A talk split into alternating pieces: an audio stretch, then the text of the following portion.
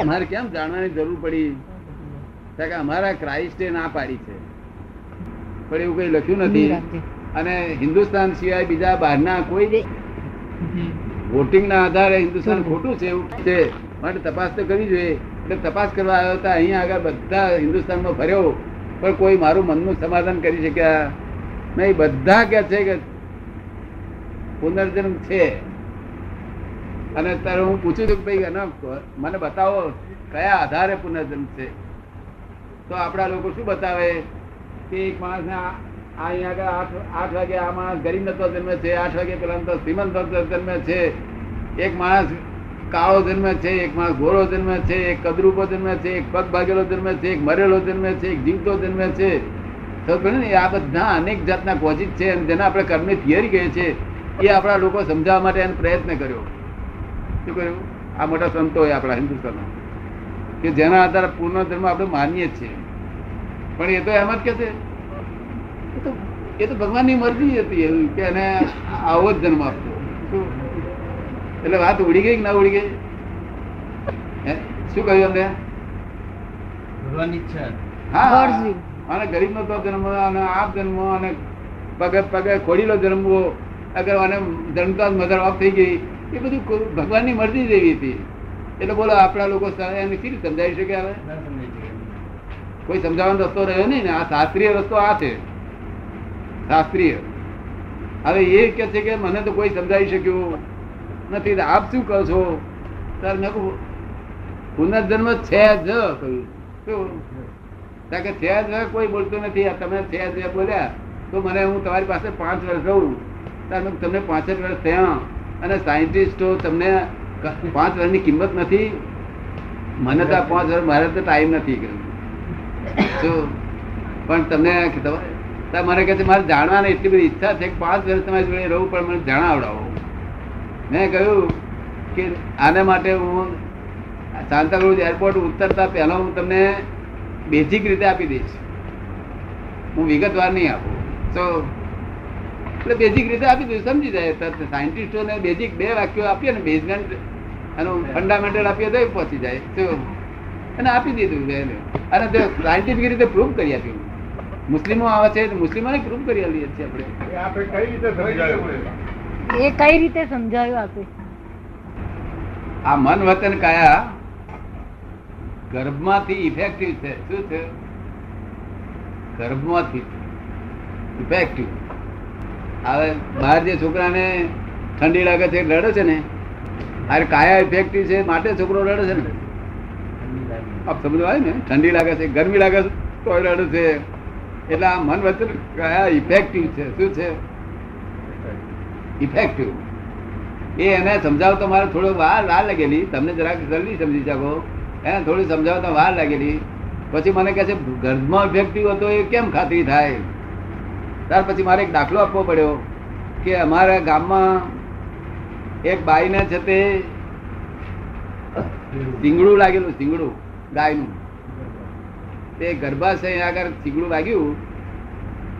તે બચ્ચાનો આંગળી એક દોરોય નહીં, એક એક બત્રીસ રીતનું સમજે ને? એટલું બહાર નીકળી ગયું. હવે આંગળી એટલી બહાર નીકળી એટલે બોરસદના બધા જે મિશન વાળા છે ડોક્ટરો બધા આવી ગયા. એ લોકોને આંગળી અંદર જાય નહીં, ત્યાં સુધી લોહી બંધ થાય નહીં. એટલે લોકો એ થઈ ગયા કે આપણાથી બની શકશે નહીં, કોઈ બીજા કોઈને બોલાવો. એટલે આમાં એક ગયડા માજી હતા એસી વરના. તે આવ્યા. તે ડાક્ટરોને કહે છે કે ભાઈ, તમે બેસો, તમારું કામ નથી, એ તો મારું કામ છે, આ કે ડાક્ટરો મનમાં એમ થયું કે અમની પાસે કઈ કઈ હથિયારોની એ પેટી નથી, કશું નથી માજી આ શું માજી શું કે છે ગાડું કે છે કે સાચું કે છે એટલે પેલા વિચારથી બેઠા છે. માજી અંદર જઈ અને કહ્યું ભાઈ, એક ઘાસનો ખડીયો સરગાવો ઘાસનો ખડીયો. અને એક ટોંકણી આપો મને. અરે, ટોંકણી કદાચ હતી નહીં, પણ સોય આપો. તે સોય છતાં આમ ખડિયા પર આમ ધરી અને છોકરાને અડાડી ખેંચી લીધું.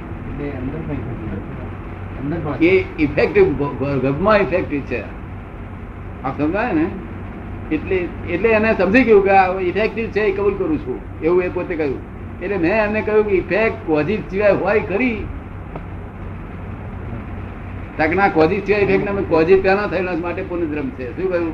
એટલે causes and effect effect and causes causes and effect effect and causes ચાલ્યા જ કરે નિરંતર. અમે કોઝિસ બંધ કરીએ તાર મોક્ષ થાય. ઇફેક્ટ બંધ થાય નહીં કોઈ ઇફેક્ટ બંધ થાય નહીં.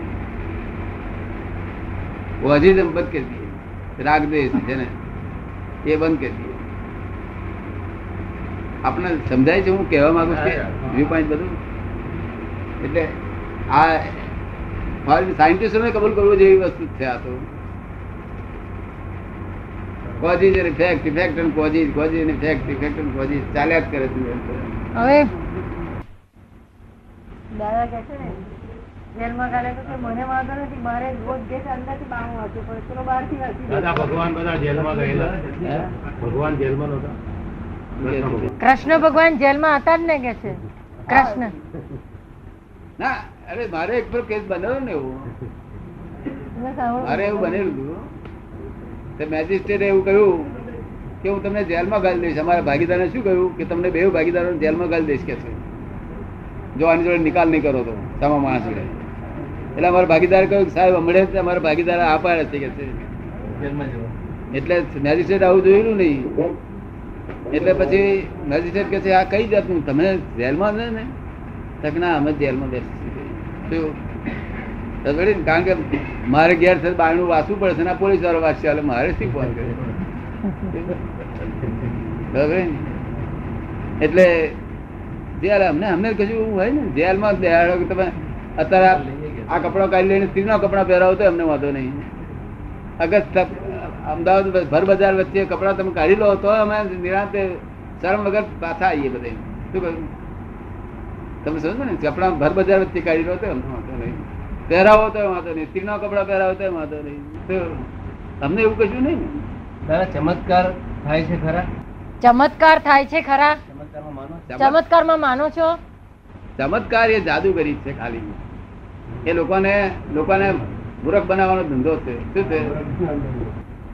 મૂરખ બનાવવાનો ધંધો છે. ચમત્કાર હોઈ શકે નહીં? ચમત્કાર. ફક્ત મને લોકો પૂછે છે કે દાદા ભગવાન તમે તો બહુ ચમત્કાર કરો છો. મેં કીધું, ભાઈ હું ચમત્કાર કરતો જ નથી. ફક્ત અમારું યશ નામ કર્મ બહુ મોટું હોય. કોઈ જૈન છે આમાં? અમારું- પ્રકરણની જ છે. બહુ પ્રખર છે પંડિત. અમારું યશ નામ કર્મ બહુ મોટું હોય. યશ નામ કર્મ. કયું નામ કર્મ? યશ નામ કર્મ. એટલે ખાલી અમે આ હાથ હડાડ્યો ને તો પેલા મટી જાય એટલે ચમત્કાર કર્યો કે છે. જો દલસુખભાઈ ખરા ને જૈન શાસ્ત્ર ના પ્રખર પંડિત છે. છે ને પ્રાચ્ય વિદ્યાલયના ડાયરેક્ટર અહીંયા એલડી ઇન્સ્ટિટ્યૂટ છે પ્રાચીન વિદ્યાલયના એના એ પોતે ડાયરેક્ટર બહુ સારું બહુ સારું. બહુ આનંદની વાત કઈ બહુ પ્રશ્નો ના પૂછાતા હતા તમે તો. એમના જ વધારે હતા. વધારે એમના હતા. તો બહુ જાણવા જેવું છે. આ તો વાત નીકળી જ નથી અત્યારે પછી નીકળી બહુ જાણવા જેવું.